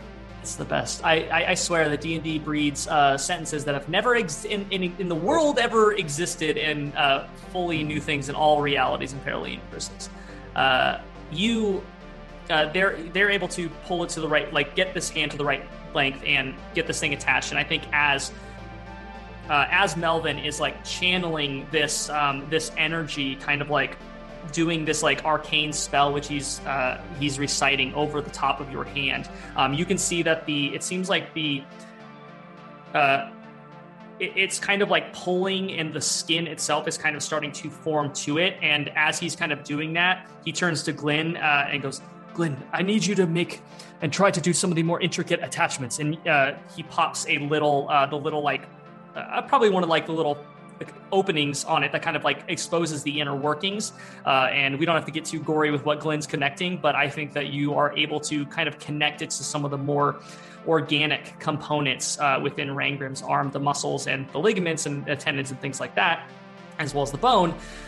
And as he, as you're doing that, you can see that it's actually like the magic that he is imbuing over it is actually starting to like they're forming around it and actually connecting to these like inorganic components. And after like a relatively short period of time, like which is probably like seems like a bajillion years for Glenn and for Melvin likely. Um, I think that Melvin's uh, stops channeling his spell and uh, kind of steps away and goes, Well, our work is done here. The only thing we can do now is see if it's been successful. Rangrim, will you be so kind as to use your hand? Well, um, yeah, and then gonna he's gonna stand up and you know do one of these, like moving all of his fingers like immediately in front of his face. I think that you do that, and with a very satisfying clink, clink, clink, clink, clink, clink, clink, clink, uh, your hands. I think it's it might take a little bit of getting used to as far as like dexterity goes, but um, I don't know if you need to be making any uh, sleight of hand checks with the, specifically that one hand in the immediate future. But I think that it you while you can't feel well actually no you know what because of the magic that was that was imbued on it i'll say you can feel um, it's extended your living essence to this inorganic hand uh, and you can feel with this hand Interesting. Awesome. I was wondering what the dark steel effect on it gonna be. Mm. that is something that we're still going to have to find out i don't think you know what the dark steel effect is yet um, No. but i will say that this this dark steel does have like this kind of like chaotic magic to it and uh, i promise that at some point we will find it out also you do have the hidden blade in it so uh, i don't know if you remember that or not I for- Nope. I forgot. I about that. forgot about that one. Sure. So all you need to do is kind of bend the wrist down, and that blade can come shooting out at your will. Uh, I'll say that's probably a good like eight inch blade that comes kind of out of the wrist, the wrist component of it, and it's probably it's like a nice flat leaf, like wide leaf blade that sticks out about eight, inch, eight inches. And that was uh, Madge originally put that into the blade, right? Yep. Rangrim's gonna be like twiddling his fingers and then cock his wrist and it's gonna fly out. He's like, oh, holy shit, Madge, you're freaking awesome. look at my look at my thing. Hey, Glenn, sword fight me. Uh, two things. One, Glenn, Glenn, when he was configuring the fingers, switched the thumb and the middle finger. So whenever he gives the thumbs up, he's flipping someone off. Whenever he flips someone off, it gives him the thumbs up. Uh, yeah, Glenn, Glenn throws out Joro's rapiers. Uh, Joro, I, don't have time for this and let's Joro fence Rangrim. Uh, yeah, Rangrim, Now roll you're me, fighting uh, a sentient sword. roll me an attack. 18. Awesome. Uh, I yeah, don't know what kind of modifier I would get for my hidden hand blade. uh, I think it would be the same as like a short sword. Okay, so it'd just be probably like uh, proficiency plus uh, yeah, D6. Yeah. cool. One damage. Awesome. Um, yeah, I think that I, I think that you're like able to kind of like fence this thing off, fighting uh, fighting this Joro uh, this Joro rapier, uh, and feeling very confident in like the dexterity of this of this blade. Also, like it's it's a pretty like beefy blade, so like it's it's going to do more slashing damage as opposed to like this very kind of thin rapier blade that you're fighting back against. But you feel very confident in the uh, in the abilities of this new hand and arm. Awesome.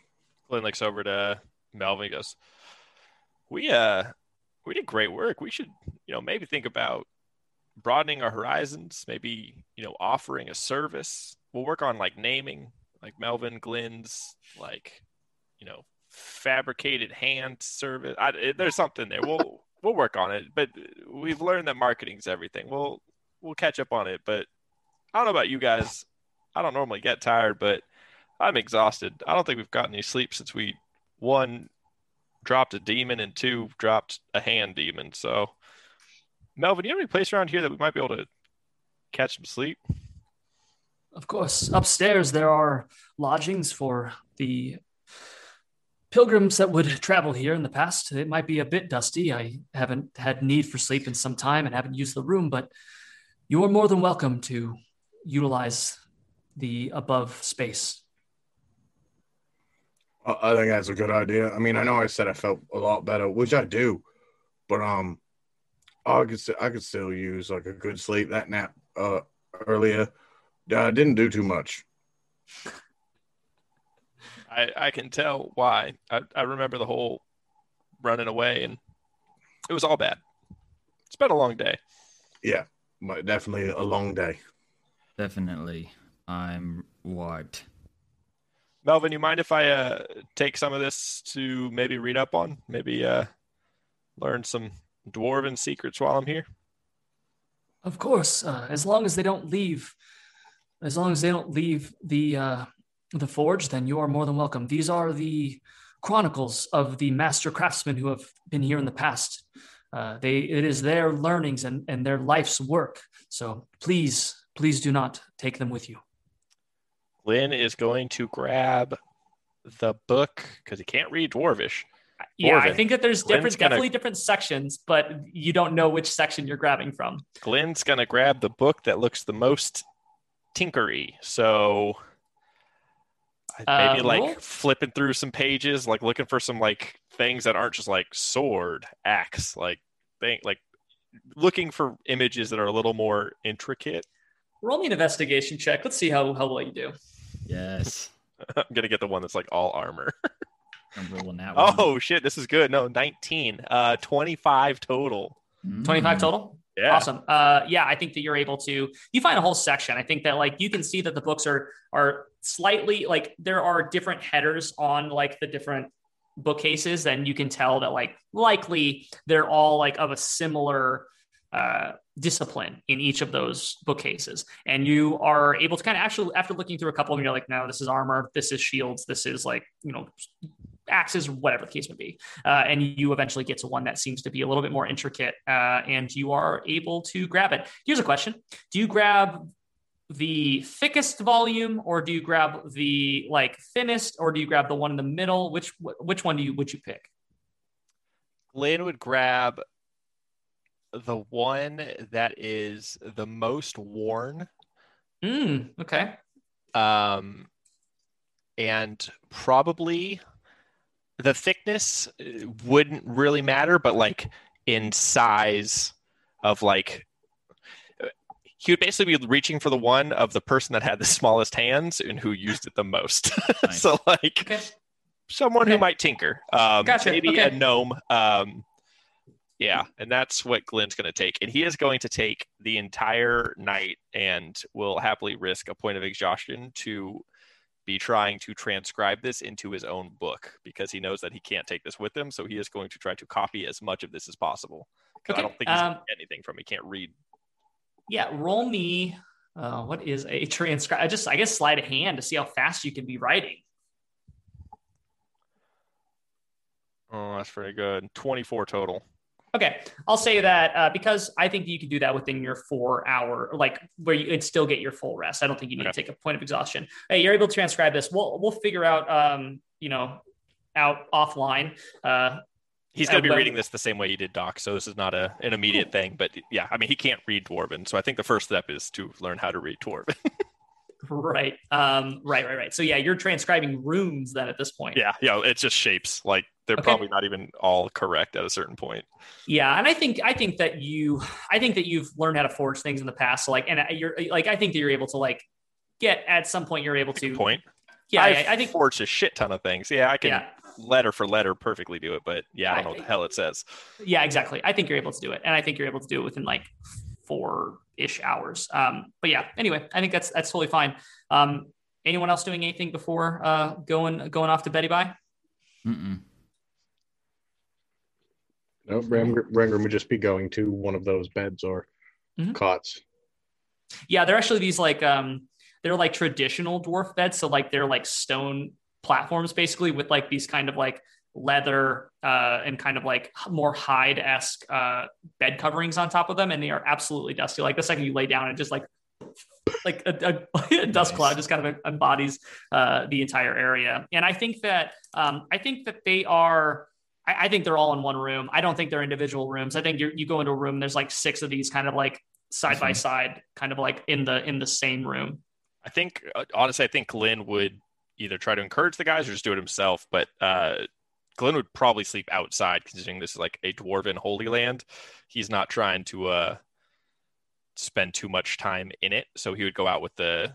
Okay. I mean, assuming that the, he, they're safe with the donkeys, he would just set up like the camp. Yeah, actually, outside. two trolls ate them in the while you guys were No, in there. Um, not allowed.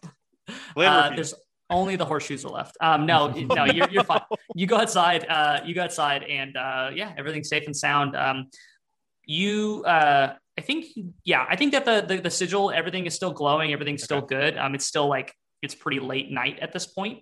Uh, so I, yeah, I think uh, I think you're able to get out there and uh, sleep out there if you'd like, and kind of do Yeah. your transcribing. he would yeah he would do like the full setup he would open up camp and Mhm. throw all the pillows and set out the bed and all that kind of stuff um met within thinking- the protective circle. in this sigil yeah yeah, yeah. um Cool. but again just trying to obey the reverence that is a dwarven for sure, holy land for sure. Rangrim, you doing anything? No, he would just be packing it in. Awesome.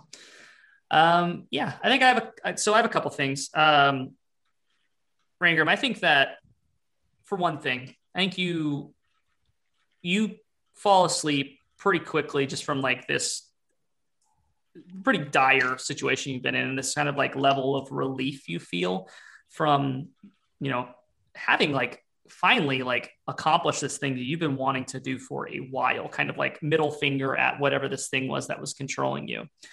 Um, and I think you fall asleep pretty quickly. And I think that there's a difference in the way you sleep tonight.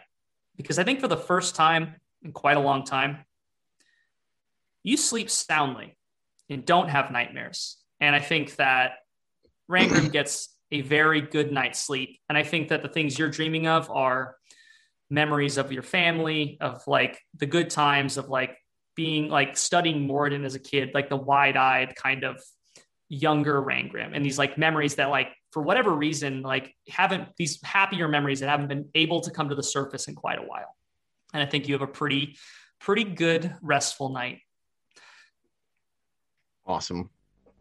And I think that this is something that you all don't see, of course, but I think this is something for the audience, something far away. In this, we see this white space, this white void, and we see a small child, what seems like a child, on the ground, kind of hunched over, flowing white hair over their back with these kind of like, these like kind of blackish, like just kind like kind of like blackish tattered robes that they're wearing. Um, they seem to have like this kind of darker ebony skin, and they are just kind of like doubled over, clearly just like sobbing uh, in like absolute sadness in this white space as it kind of echoes around. Um, and I think that's where we're going to end the episode tonight.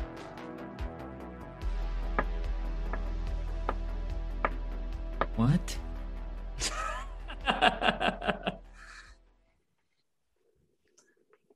Always And- something with this guy.